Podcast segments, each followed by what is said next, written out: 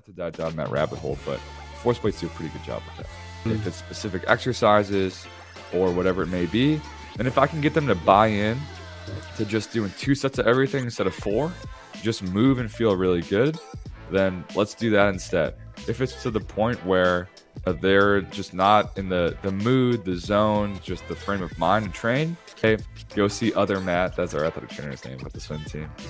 hey, go see other Matt really quick. You know, talk to him, and then we'll all we'll all find a plan. I'm just asking you to give me your best, and whether it's a little bit more of a warm up, whether it's just like trying to flip the switch in your mind, whatever it may be.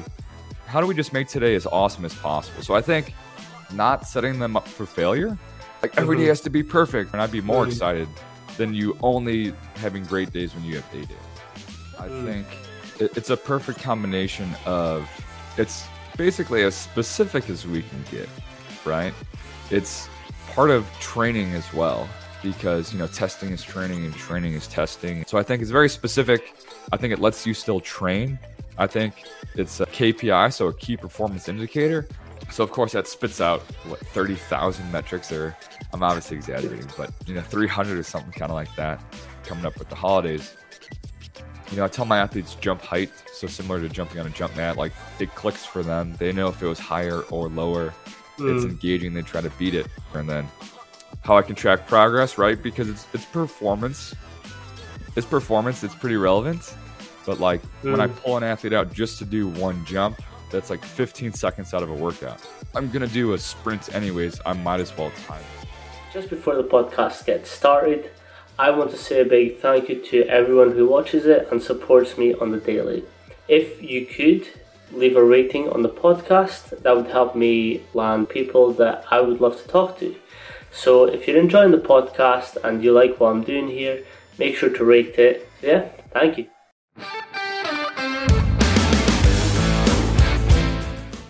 Hello and welcome back to PA Chalk Up. Today we have Matt. Hi Matt, how are you doing? Good man, how are you? I'm good. Nice to have you on. And I've sort of been stalking your page for a little bit, and honestly, like the some of the posts you post about the speed and the rotational, and the thing that fascinated me the most is the rotator cuff exercise that you've got posted up. Obviously, you've got baseball as one of your sports, so for me, that's quite an interesting topic because I've dislocated and had surgery on mine, so it's quite impressive to see how far that's come along. Yeah, it wasn't fun. Rugby. It's rugby for you. Um, so if you just give us a little introduction of who you are and what you do. Sweet. So my name is Matt. Obviously, I'm an assistant director of Olympic sports performance at Northwestern University here in the states. So uh, good evening over there. Good morning over here. um, working with baseball and swim. I'm uh, about half a year in. I spent three years at a private facility in the same area really where I kind of honed in and learned all about kind of speed training as of the facility TC Boost Sports Performance. That's kind of our competitive edge and what we do super, super well is linear speed and sprinting. Before that, I got my master's at Texas Christian uh, University, doing some sports science there for a few teams. Got my thesis published, um, kind of where I kind of fell in love with the applied side of it. You know, my at the uh, beginning of my thesis, I was just sitting and reading research studies, and I was like, I was like, this sucks. I hate it. Like, do I leave? What do I do? And then the the next day, my boss was like, hey, you played college baseball, right? I was like, yeah. He's like, do you want to work with the baseball team here? And I was like, what? And then the next morning, I'm like in the weight room collecting data, and I was like, oh, this is this is it. This is it. So um, have some playing playing playing experience, um, graduate assistant experience, masters, coaching, coaching, coaching, all the above, and kind hmm. of looking forward you know, just high level coaching with athletes on the floor, collecting data, doing speed, helping them kind of take control of their sports story, you know, what they want to get out of sports. What a cool opportunity I have to help them make that reality. Yeah. In terms of your thesis, what was that on? So it was load monitoring in women's college beach volleyball. So beach volleyball mm. is not that um, studied of a sport. You know, people just think of it once every four years, kind of in the Olympics. So um, that was a team that I just knew um, their strength coach was a graduate assistant. So I classed with her, and then that was kind of my in and et cetera, et cetera. So basically, just running correlations between the heart rate load the distance covered on the GPS, and then their SRPE load. If you, your Mhm. listeners are familiar with SRPE, um, so basically that's a, a validation study because you have heart rate, which is objective, but it's also um, relative to them. So that's like the gold Mm. standard, right? Internal load, and then you just compare that to a subjective. Sorry, yeah, a subjective internal, which is their SRPE, what they feel about practice, and then um, external load, which is distance covered, um, objective. So you kind of put that all together. And uh, shocker, they were all correlated, so you can use distance covered and SRPE load in women's college beach volleyball. Yeah. And how did that transfer over to sort of what you do now? Yeah. So although, so I, I consulted for the team a few years after, um, remotely, kind of after COVID and quarantine and all that stuff. Um, but what, and we'll, we'll probably get to this later. I love uh, foreshadowing um, stuff in the podcast. Um, just Sneak like going through that that extreme because everything's on a continuum, right? Mhm. there's the extreme of like getting a thesis published it's got to be perfect you have to do the irb all these drafts and research studies and these things in a lab but that's so far away from real life right so i think just taking away like what are the the principles what are the themes what are the connections how do Mhm. i make my real life job a little bit more data like a little bit more um, precise and professional and reliable kind of like meeting everything in the middle um, so the Mm. direct content not that much but i think just like having that that lens of like oh i can i can like just make sure i do this right so the data is a little bit better and then xyz and kind of um, turns into real life yeah Yeah, I've mentioned it on the podcast before, but I think this is the biggest difference between sort of research and real life coaching. Is like in a lab, everything's controlled, everything's taken. Like you're controlling the air temperature, you're controlling the heat, you control everything to do with the result, the the results you essentially want to have. But in real life coaching, you'll know yourself. One day you you plan everything goes perfectly. The next day, same session, same everything, same athletes, but it could go the complete opposite way. Hmm.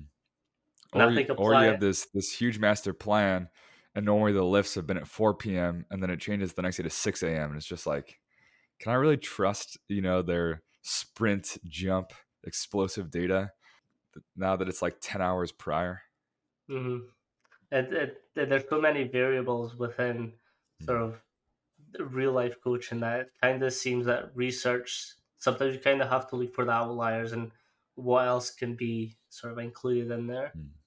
Um, You do also, yeah, you do also have that um, applying scientific methods to sport. Can you give us a little rundown on the webinar you did and sort of how you're wanting to progress that? Yeah, so it's it's basically just as I was saying earlier, kind of pre uh, pre podcast combos. I also love dropping that in there, um, where it's just like concepts and ideas that I've been ranting about on my own and in pot in my own podcast and on phone calls for a few years now. It's basically just applying science to sport, right? So the scientific method, and that's what sports science is. I'm just phrasing it differently. So if we think about sport, well, that's increasing player availability, reducing the risk of injury, and increasing performance, right? Mm, I think we can all agree that those are the two main goals of training. And then there's like coaching and building buy-in and relationships, but like just the training training part, right? So how do we get them healthier and make them better? And then sports science, so science, the scientific method, basically just you have a question, you collect your data, and then you figure out what it means. So how do you apply that process, right? Or if you think about like a research study, you have your introduction. So that's your question, your logic, your rationale, your intuition that that makes you feel like this is important or if I do this little experiment it'll go this way. Then you have your methods. You have to make sure you know what you're doing. You have to control for different variables like time of day if you can or just be conscious of those things. You collect your data, you analyze the data and then you figure out what it means, right? That's like the five main pieces of Mm. a research study. So, not that it's necessarily all written out, but I have a few articles that I've written where I've written it like a research study, right? Those kind of five main pieces. How do you just kind of go through that that checklist and process in your head to then answer your questions to then help you train your athletes better to make them actually better and then keep them healthy? hmm Um, what was the process that sort of made you realize that this was something that needed answered? Oh, I'm just a nerd. I just love data and uh and like there's there's just like at at uh, TCU doing beach volleyball. I was like literally in the sand holding an iPad, like watching their heart rates, sharing with the coaches, and like incur- and like cheering on the team and stuff. And I was like, this is so cool, you know. And then on the mm. flip side, when I was just like sitting and highlighting research studies in a cold dungeon basement lab, I was like, ah, this is not it. And then I have like just actually coaching and like living my best life and like doing my job.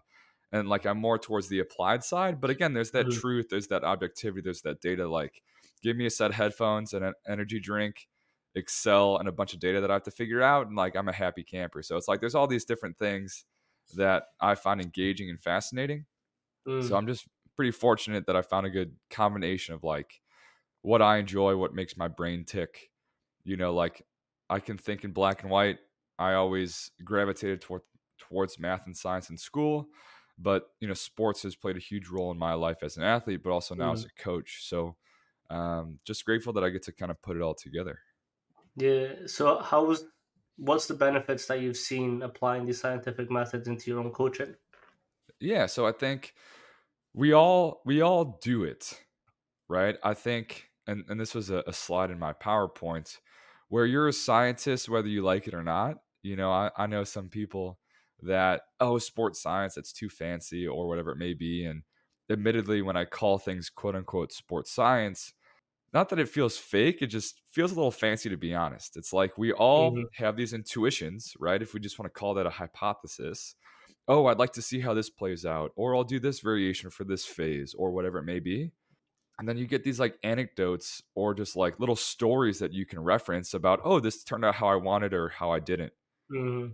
And then that'll help me either do this more or just ignore that completely because I learned that like that's that's not a viable option now.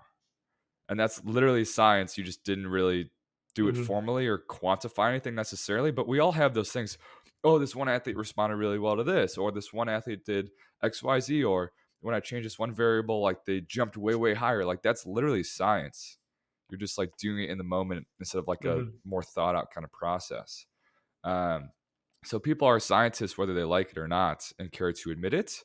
Um, but also um, you know, as I was giving my presentation, I was like, I'm not here to change what you do 180 degrees, like change all your philosophies and make you start from square one and rip up all your programs. Like, you're 90% of the way there.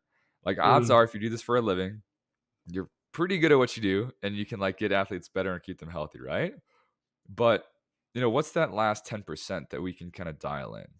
And if I just phrase that in a different way of if you make 10 decisions a day when you coach, or if you have to program 10 different things, can we just make one of those things a little bit better? Right? That's that mm. last 10%. So I'm just trying to help you make one better decision a day per 10 decisions with this kind of mindset and with a little bit of data and a little bit of kind of rhyme and reason, even though you've been doing this this whole time. So yeah. there's a phrase like anecdata, right? So instead of anecdote, like anecdata, like anecdata counts there's so many things that I have where it's like, oh, I just decided to do that in my own workout. Oh, I liked how it felt, or I didn't, mm. or that's why I do this, or oh man, these few athletes, like I remember they really like this this exercise clicked for them, or whatever it may be. Or it can be as formal as like running an experiment, you know, are athletes faster when they race and et cetera, et cetera. So um again, some of those things I referenced was more formal, some were more casual, but we all do it. I'm just like putting some words to it. Yeah, I, I'll also on to a point that you just made is like trying to get that one percent better every single time. Um, there's this great book. It's called Peak Performance, and they sort of break down how the the British cycling team went from losing to like winning all the time, and that was just based on this concept of one percent better every single day, and that just meant that for one of their training sessions, they all they did was wash their hands every time they went to the bathroom, wash their hands every time they did something. But that meant that that decreased the risk of them getting ill. Mm-hmm. So that again brings you back to the availability. How mm-hmm. available mm-hmm. can we make these athletes by making them one percent better? Mhm. And I think it's a really interesting point that all you're trying to do is just make that one task better, but that can save you so much more time in the long run or cause that metric to be better on the long run. Mm. What's one metric that you apply to every single athlete in every sport that you think is a fundamental one? Uh, so at my old job, it was just timed sprints. I Mm, think the it, it's a perfect combination of it's basically as specific as we can get, right? It's part of training as well because you know testing is training and training is testing and you know you can't you can't dilute your session so much that it turns into half of a training session just mhm, because you had to collect data. So it's like what in your session were you going to do anyways? And then can you quantify that? It's like we're all going to sprint. Mm, so i can just set up lasers and i get data anyways as opposed to i have to do this data i'll change the workout and then kind of work backwards like that. So i think it's very specific. I think it lets you still train. I think it's a KPI, so a key performance indicator, but mm, it also works well for readiness. You know, I, I probably talk too much about Charlie Francis's 95%, but that's been huge for us, kind of using that as a threshold of like, are we putting in good reps? You know, when when is today maybe not the best day or whatever it may be. Um, so I think that there's just a, a lot of connections and it's simple yeah, and specific and engaging and um, you know that's just like one number and it's seconds right everyone knows mm, what a second is. And then at my current job we jump on force plates every day. So of course that spits out what 30,000 metrics or I'm obviously exaggerating but you know 300 or something kind of like that. Um, so that's nice to get a way more in-depth kind of daily number and then you can kind of dive into what you want to. So that's mm, kind of my my task as we have a break here coming up with the holidays. Um, you know i tell my athletes jump height so similar to jumping on a jump mat like it clicks for them. They know if it was higher or lower it's mm, engaging they try to beat it.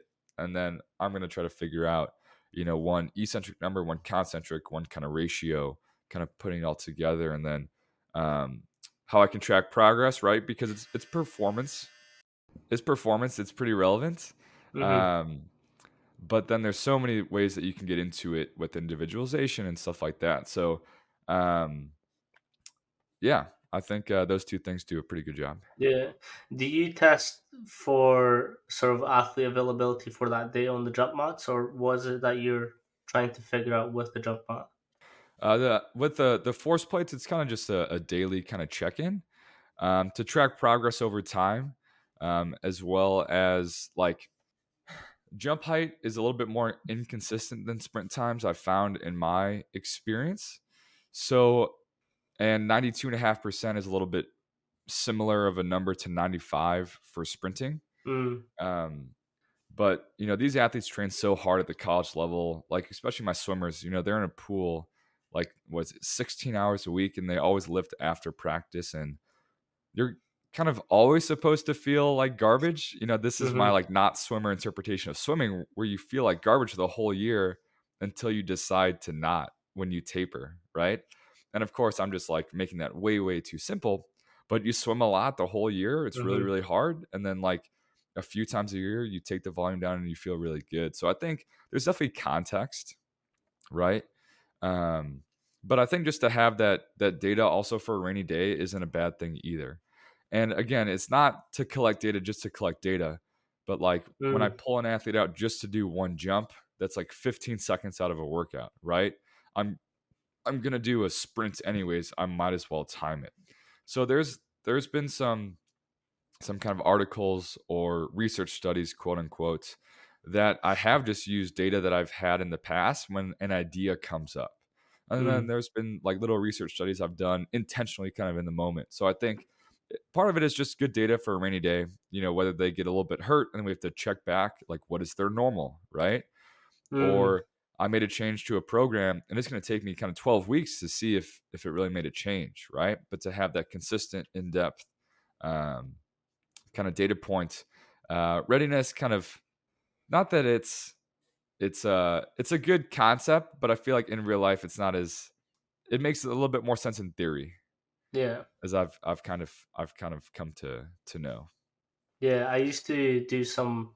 I, I did an internship with a team, and every day before a session, they would run through these specific tests. I think it was like a sit and reach. It was some type of jumping movement, and just different metrics to go off of when assessing how ready they are for the session.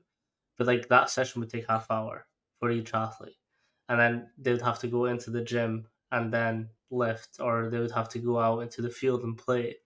So I do think that in theory, it's a really good metric to assess where the athlete is for that day.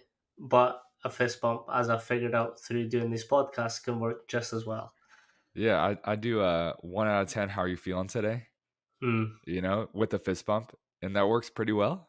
You know, and and maybe these numbers don't line up as much, but like as a pitcher, as I pitched in college, you know, you have your A stuff, you know, like all of your pitches working really, really well. And your B stuff and your C stuff, right? If that makes sense to you and the listener. Well, you're only going to have your A stuff like a third of the time. You're only going to have your B stuff like a third of the time. And then a third of the time, like you're probably not going to feel that good. So mm. if you never pitched when you had your C stuff, sorry, coach, I just, I'm not feeling it today, right? If, if we assume, just for the sake of this example, that like athletes feel really good a third of the days, they feel kind of average, and then they feel kind of like garbage a third of the days. You can't abandon one third of your training year, right? Mm-hmm. You know, how much more significant is training three days a week versus two? Like two is way, way more than one, and then three is way more than two. You know, so it's like sometimes you you just have to train, and maybe mm-hmm. it's valuable to learn how to how to work through a C day, right? Because if you wake up on game day, it doesn't really matter how you feel. You kind of just got to do it and make it happen. Hundred um, percent. Yeah, so I think readiness is valuable, and of course, like when it's a big, big red flag, right? Um, but as always, you know, there's gray in this, you know, black and white math and science field. Um, so learning when the readiness means a little bit more, and when you kind of just have to to fight through it. But it's good to know for sure to check mm-hmm. in to maybe tweak a few few things. Um, not to dive down that rabbit hole, but ForcePlates do a pretty good job at that. Yeah, with if you're having like a, a bad day with it, well, an athlete's having a bad day, what are some of the things that you maybe change up or implement to still get them through that session?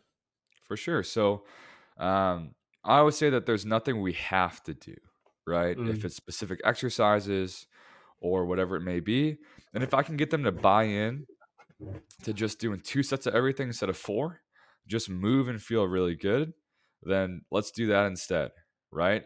If it's to the point where you know they're just not in the the mood, the zone, just the frame of mind to train, you know, I'm fortunate to work in a high performance team where I have an athletic trainer downstairs, right? Mm. So hey, go see other Matt. That's our athletic trainer's name with the swim team. hey, go see other Matt really quick. You know, talk to him, and then we'll all we'll all find a plan that mm. works, right? So, or just talk to them and be like, hey, you know, like I've used this example. I said this on my first day when I was setting my my expectations in the weight room, where it's like, you're not going to feel amazing all the time. I'm just asking you to give me your best, right? And if we go back to that ABC example, well, the best athletes and the ones that have the best, you know, pitching seasons, we'll just use that. They find a way when it's their C day to somehow make it B. Mm. And whenever they have their B stuff, they somehow find a way to make it A. And whether it's a little bit more of a warm up, whether it's just like trying to flip the switch in your mind, whatever it may be, how do we just make today as awesome as possible? So I think not setting them up for failure, but like mm-hmm. every day has to be perfect and it, it'll be amazing and you'll you'll PR on everything. It's like no, you're gonna feel like like garbage sometimes.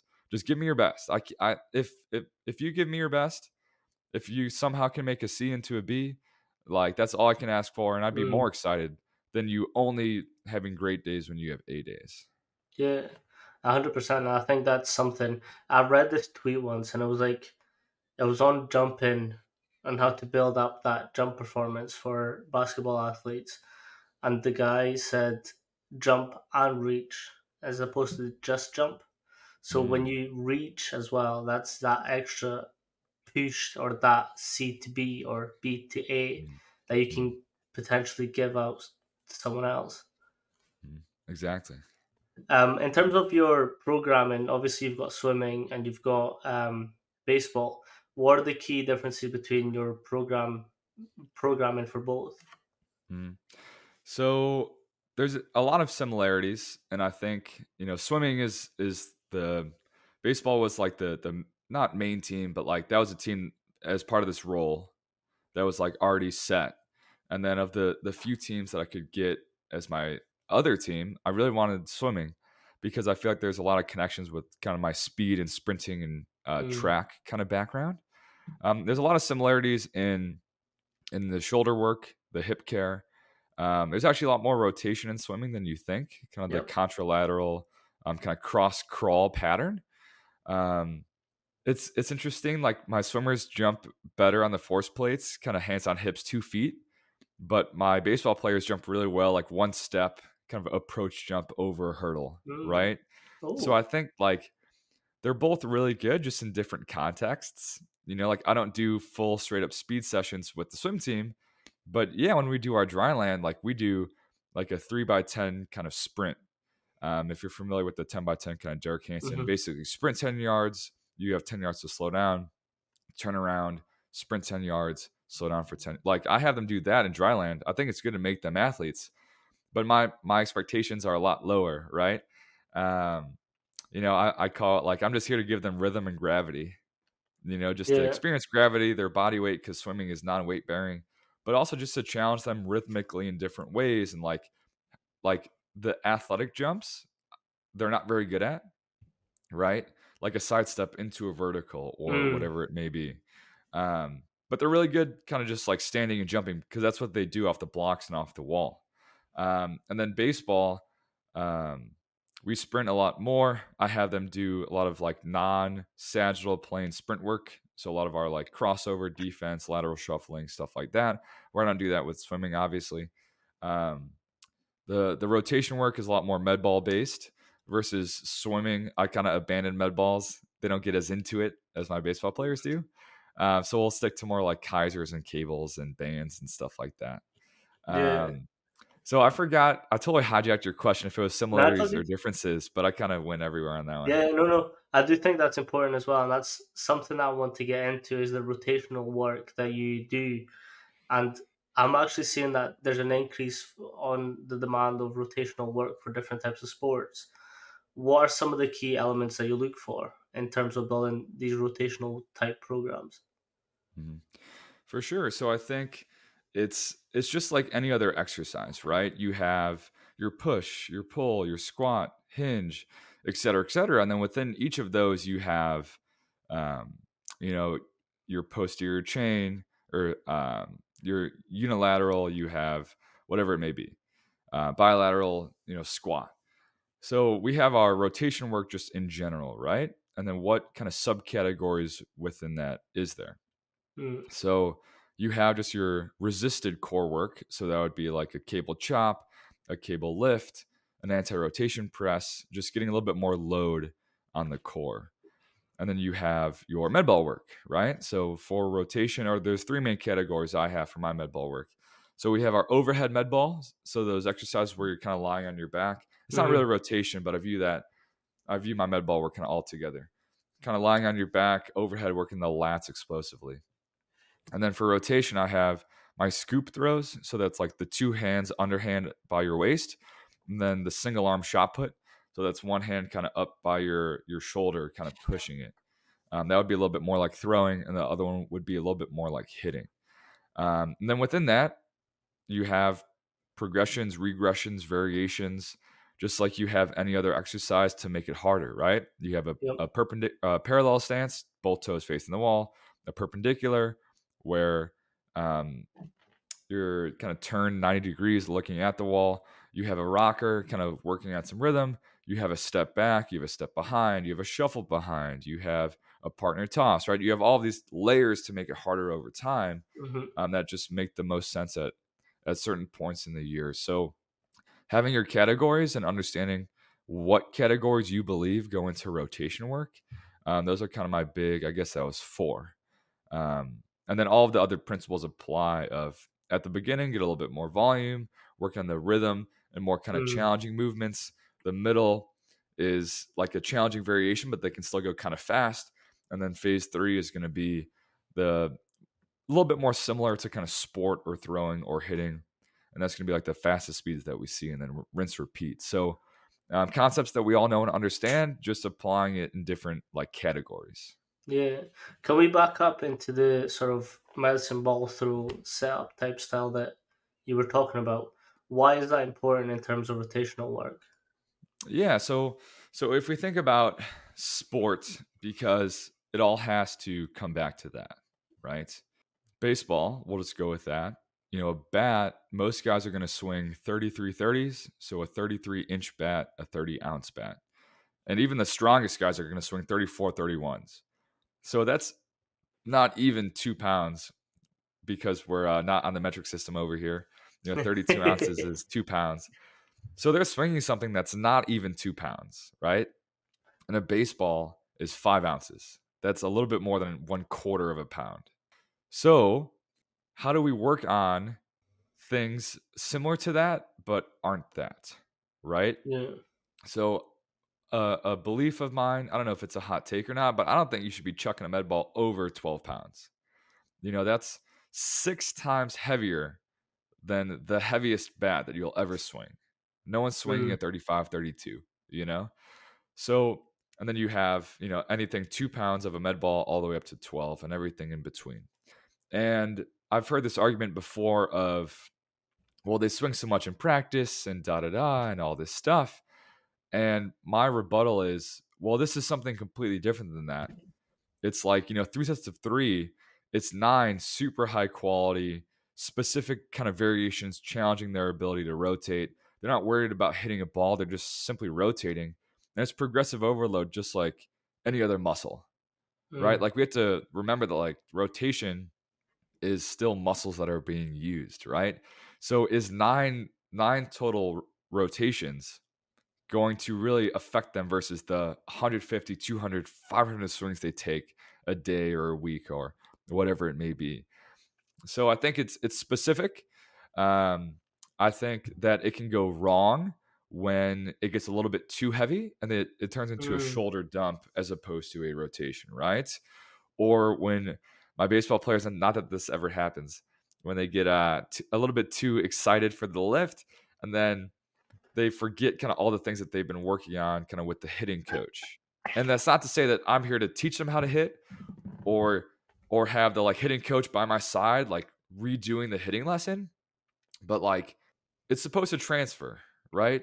And if there's things you're working on in your hitting, you can still work on those things in here. So I think to give them something a little bit different, a med ball throw to, you know, progressively overload their core with some resistance and loads, making it heavier over time, going from three sets of three to four to four by four and then resetting, right? Mm. Um, it's muscles just like anything else. Um, and then I think I answered that question. I kind Yeah. of went all over the place again. Now you're good, don't worry.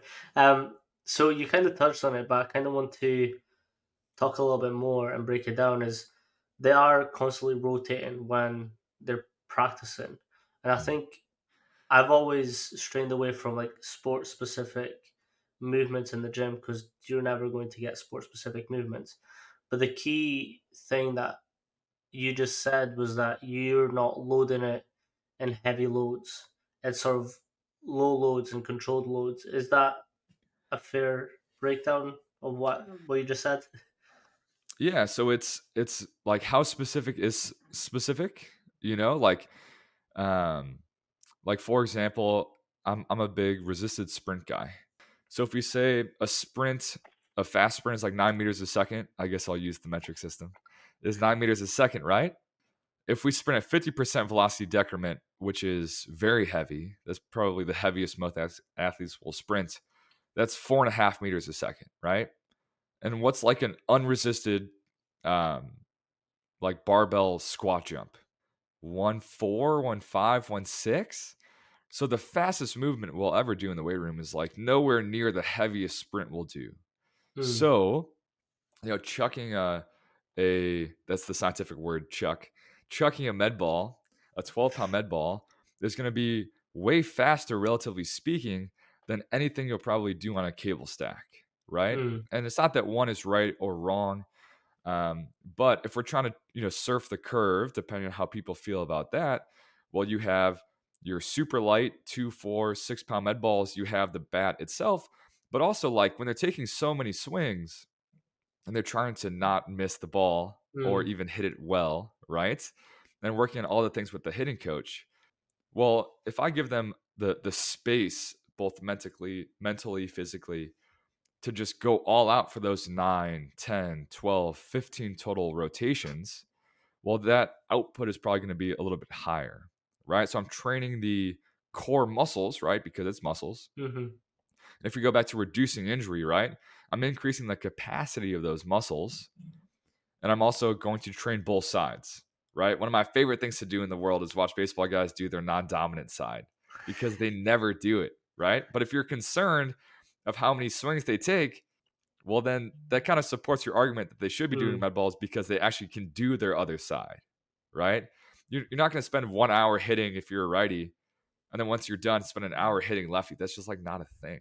Yeah. So I think it's a chance to not make them symmetrical, but a chance to check off a box that they literally never check off anywhere else.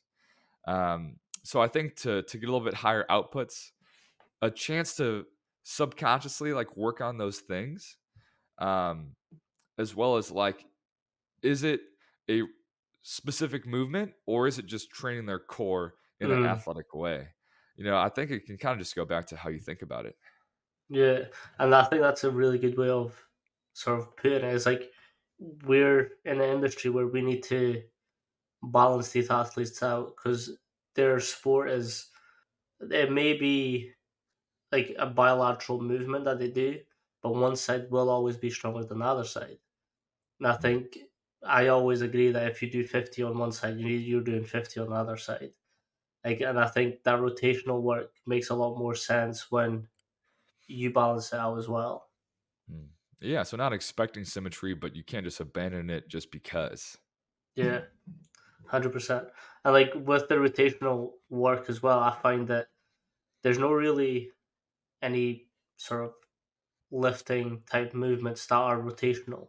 So creating that availability with medicine balls or kettlebells, like how how have you found sort of creating these exercises to fill that bucket? Yeah, so if we just think about like simple to complex, slow to fast, integrating the body, kind of making it more complex over time. Um, it's really just like things that we do anyways you know? Again where it's like whether it's you know sports science and the scientific method i think most of the listeners are going to be like 90% of the way there they probably just haven't put it to pen and paper right? Yeah. so I, I listed some of the variations of parallel stance perpendicular you can go tall kneeling you can go half kneeling laterally standing up and throwing. You can do a, a rhythm kind of rocker throw a step back a step behind a shuffle behind, a partner kind of throw, uh, catch into a throw, um, and stuff like that. So, like, think about all the different ways that you could do a sprint. You have a regular mm. sprint on a knee forwards, on a knee sideways, on your stomach, on your back, resisted, right? You could write all those down, rank them from like simplest and slowest to complex and fastest. And then you just have all your med ball variations, right? And not that I know mm. them all. I've just done this long enough to where I have a decent amount that I can do you know multiple phases of of med ball throws. Um, but I think just challenging guys in in different ways is engaging and and again it's like if you think 15 super high quality you know rotations is, is going to um, kind of do more harm than good i would say well let's look at like the three hours of hitting they do on their own just on yeah. one side you know and i'm not here to like change practice or do whatever. I'm just trying to argue that we should be doing uh, rotation work. So again, it's all these concepts that we all know and do and we can agree on. I've just like applied it to med ball work. Yeah, no, that's I. I'm fascinated with this rotational work that's coming out just now that I'm finding, anyways. And I think it's important for the core and then their availability to perform that movement efficiently and effectively throughout their sport as well. Um, you've mentioned about the sprinting and how much sprinting you do. Can you give us a breakdown on how much and what exactly you do? Hmm. Yeah, so um, keeping everything kind of relative, you know, Charlie Francis's 95% is a good kind of place to start. So you have his three zones, so 95 plus. So think if your best is 20, uh, I'll use uh, I'll use meters a second again. So like 10 meters a second, right? Well, 95 is 9.5. So mm-hmm. can you hit that speed or faster as a high quality rep that's going to get you faster over time? You need a lot of rest, et cetera, et cetera, right? You have uh, your second zone, which is going to be 95 to 75. That's going to be the medium intensity. That's what most of practice is. That's like fast enough to get you tired, um, but not fast enough to like really get you faster.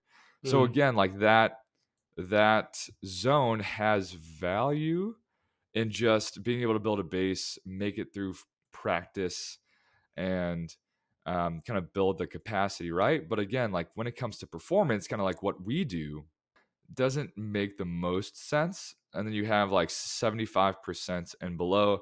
That's going to mm. be your kind of um, not necessarily a, your more aerobic stuff, your active recovery type things. So for me, I'm trying to stay in 95 plus or 75 and below because they spend, you know, in the NCAA, I get uh, the athletes get 20 hours a week mm. and I mm. get them for three to five. I'm trying to stay either 95 plus or 75 below because the rest of those 15 hours is that like 75 to 95. Um, so I think giving them that space intentionally, where that's where the art of coaching comes in. Of I need them to rest, so it's actually really fast, but I have to keep them engaged and the mm. coaches happy, like that we're not just standing around right? Because you leave a bunch of college boys just standing around, like they're going to get into trouble, right?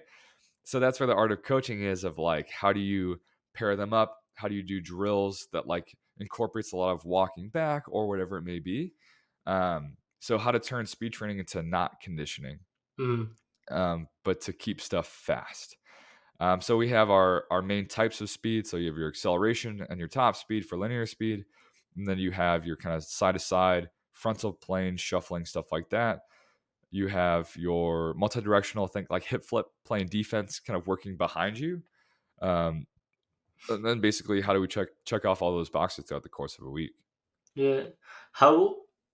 So for the listeners that might not understand the the hour system that athletes go through, can you just break it down a little bit? Yeah. So the the NCAA that runs all of our lives. No, I'm just kidding.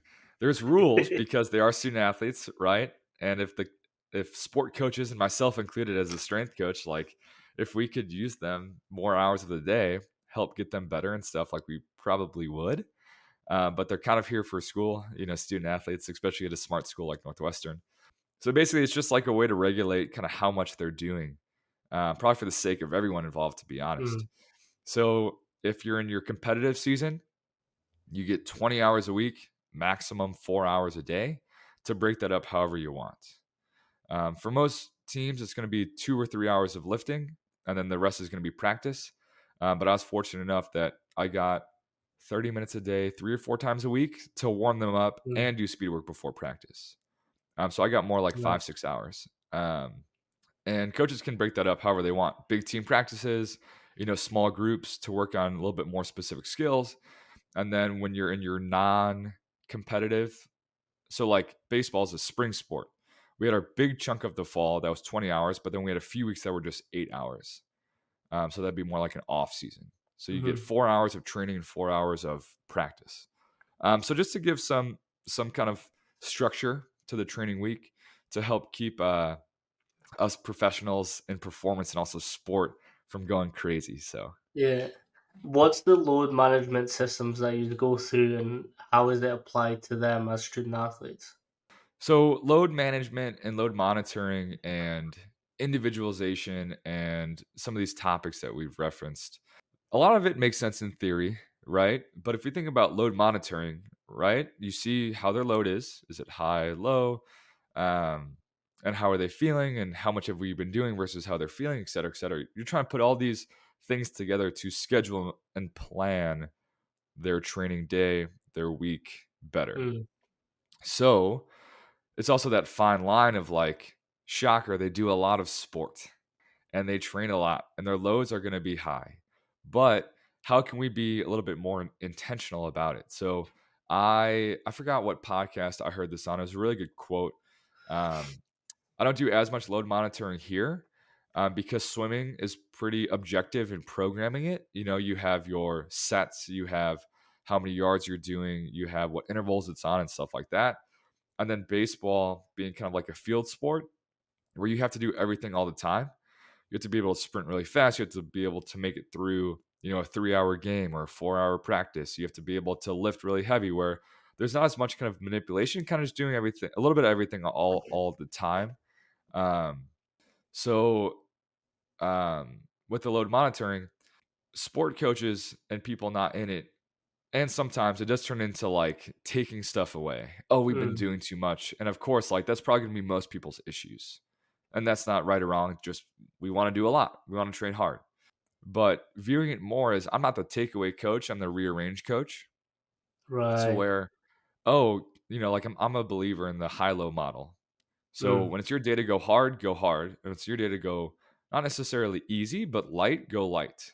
So for example, we're gonna do our our speed, conditioning, big practice, and lift on Monday, Wednesday, Friday.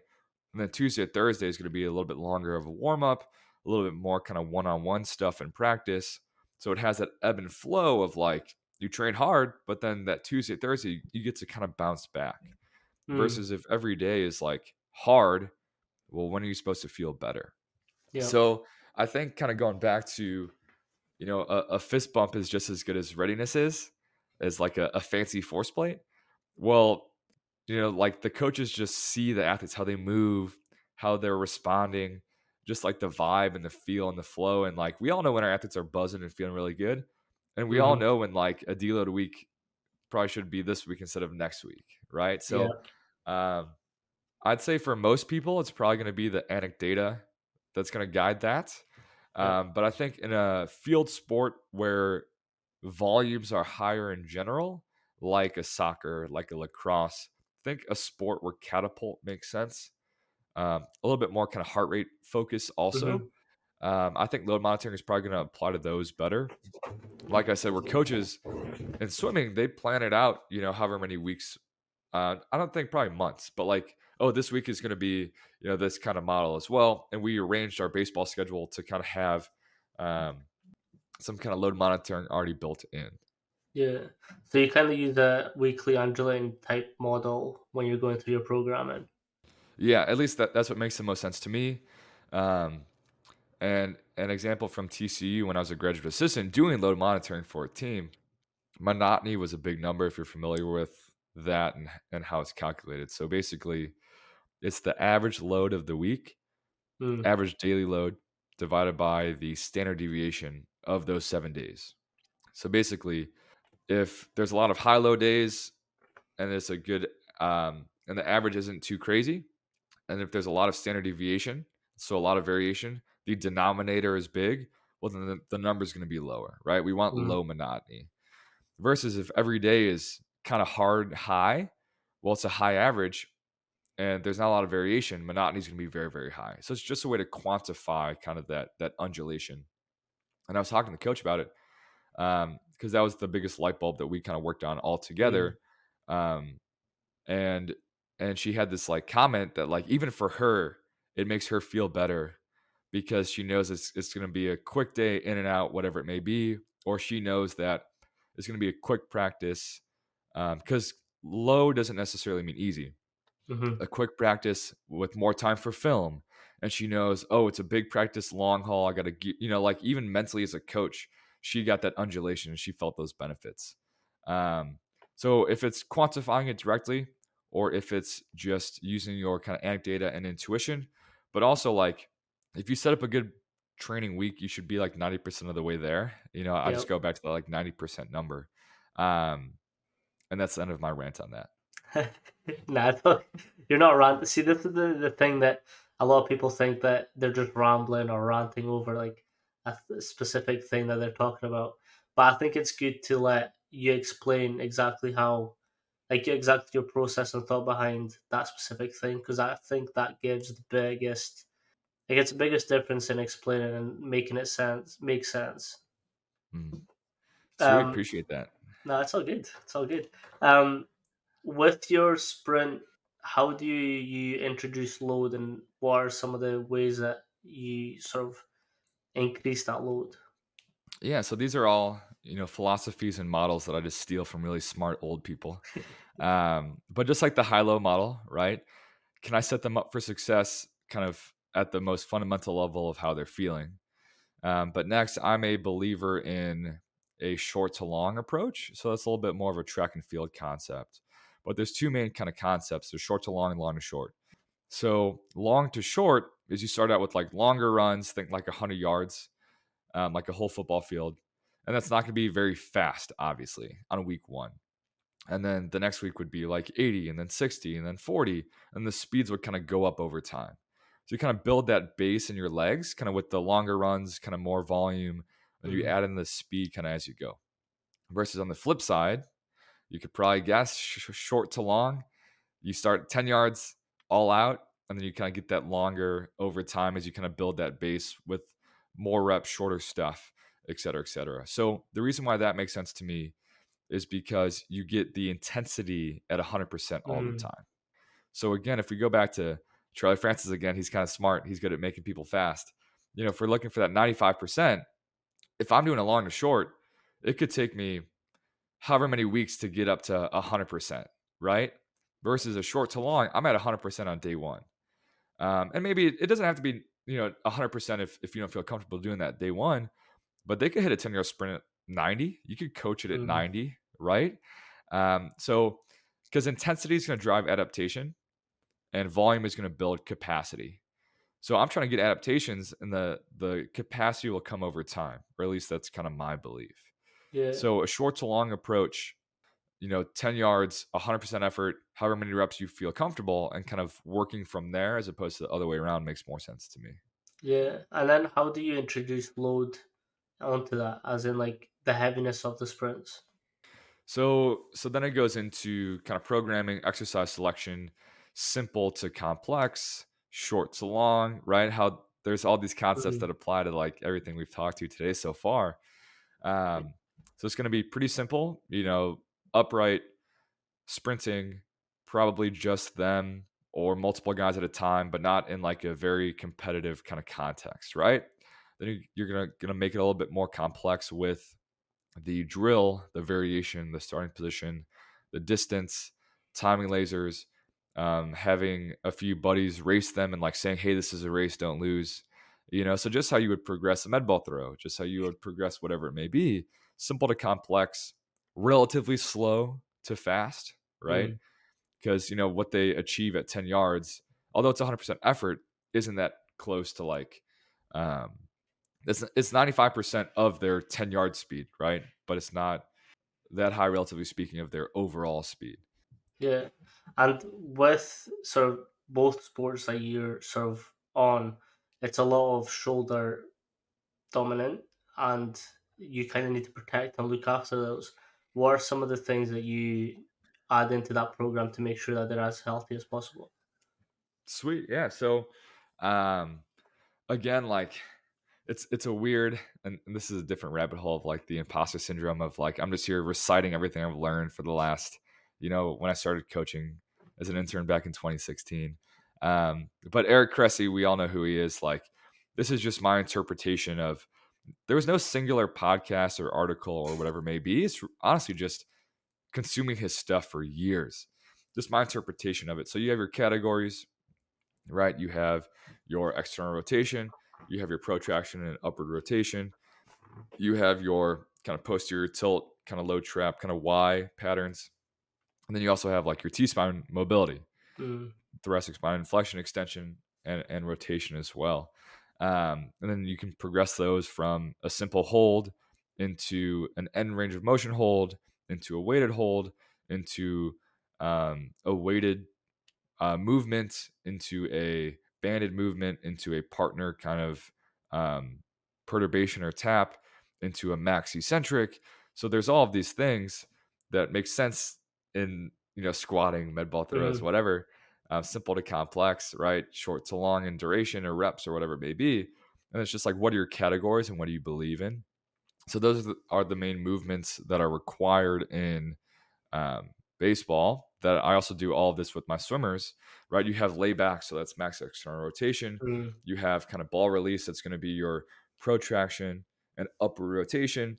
You have your Y pattern, that's going to help with kind of layback as well. The two hardest parts of throwing is external rotation, or uh, layback, and then also ball Mhm. release. Um, but then it's also a total body movement. So I, I actually also toss in my hip care in my like shoulder care Yeah. kind of categories. Um, so ER, upward rotation, kind of your Y variations, T spine and hips. Those are like a good kind of five categories. Yeah. Do you sort of apply the triphasic um, method into sort of taking care of those uh, body parts? Yeah, so I I'm more of like an eccentric, sorry, isometric Mm. isometric first, build that base, right? And then once we have that capacity, then can you do that in a little bit more with with movement as well? So I would do like a a hold first, and then I would do like an eccentric kind of Yeah. second. Um, but that's a nice nice kind of formula to to work into it. Um, I've mentioned this, and honestly, for people listening to this episode, will be sick of me saying this, but um, there's this coach from Scotland that he does a lot of. When he was with SIU, he did uh, isos, coming out of isos, and then ballistics to sort of prevent.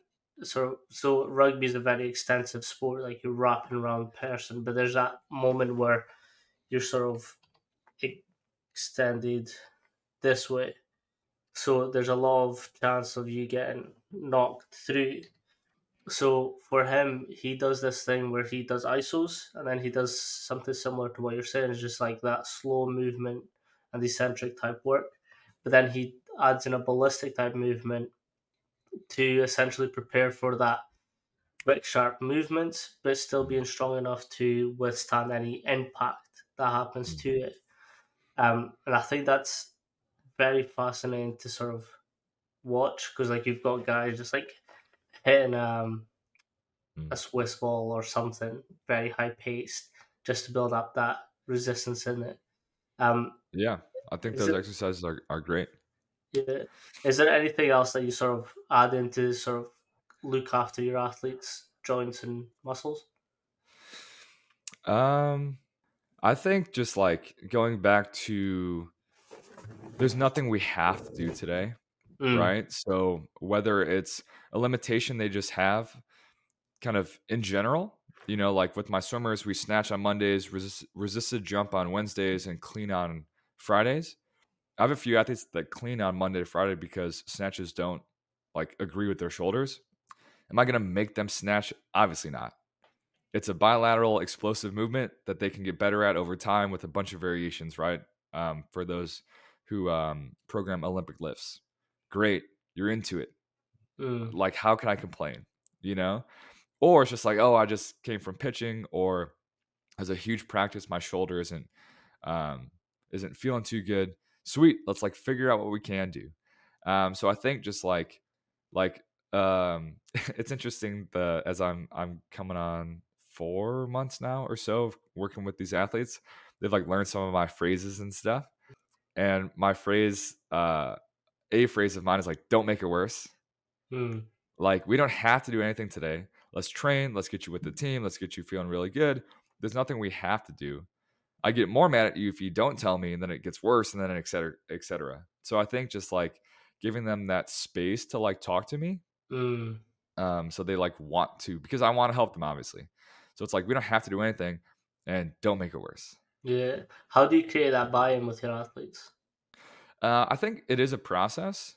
You know, like admittedly, at my old job in the private side with a lot of turnover and a lot of new clients, Mm, I hate that like first, I don't know, a few sessions, few weeks where it's a lot of small talk, the same questions. It's new to them, but it's not to me.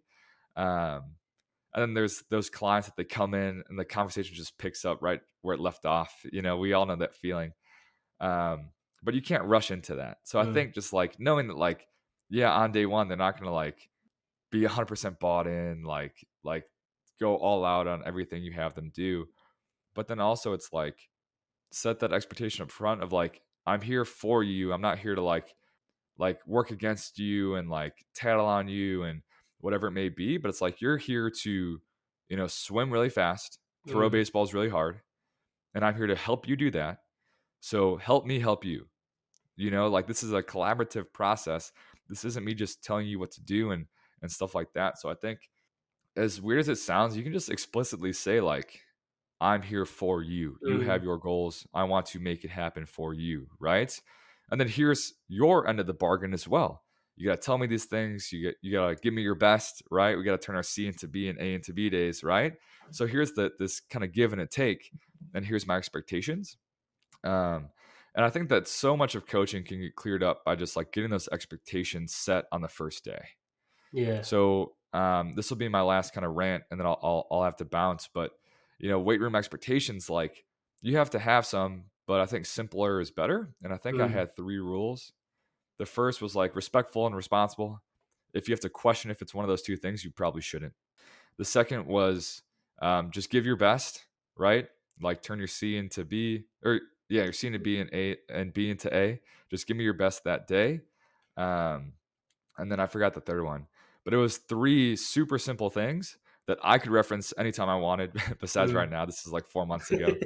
um, not that like I say it every single day, right? Mm. But I can draw back to that. Hey, was that respectful? Hey, was that responsible?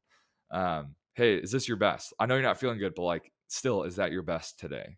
So I think um, having those expectations of like, hey, why didn't you tell me? Like, like, did you make it worse today? Oh, you did. Mhm. Okay, like we we talked about that, right? Um, so again, not in like a negative way, but you have to be on the same page. So I think not assuming that athletes know those things and kind of putting it out there into the universe that you can come back to later is super super valuable. Yeah, no, that's sick. Um, I know you're you're sort of pushed for time today, but thank you so much for coming on and sort of just if you want to plug anything or um sort of talk about anything that you've got coming up. Sweet. Uh, thank you very much for, for the opportunity and for reaching out. You know, being a, a podcast host myself, which I'll, I'll plug in a sec, I definitely appreciate kind of what it takes to put on a podcast, but also I, I appreciate being on the other side as well. Um, so uh, if the listener wants to wake up really quick, my uh, my IG is Coach Big Toe, just how it sounds, B I G T O E. My Twitter is the same way. Um, I have links to my YouTube and my podcast in there as well.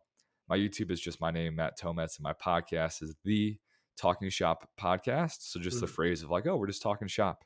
Going back, I'd probably change it. I made this like four or five years ago. Uh, Yeah. But all the links are on my social media. I'm on social media way too much, so that's just the easiest way to get a hold of me. Yeah, I'll plug everything in the description as well. Sweet. Nah, thank you so much for coming on. All right, talk soon. Peace.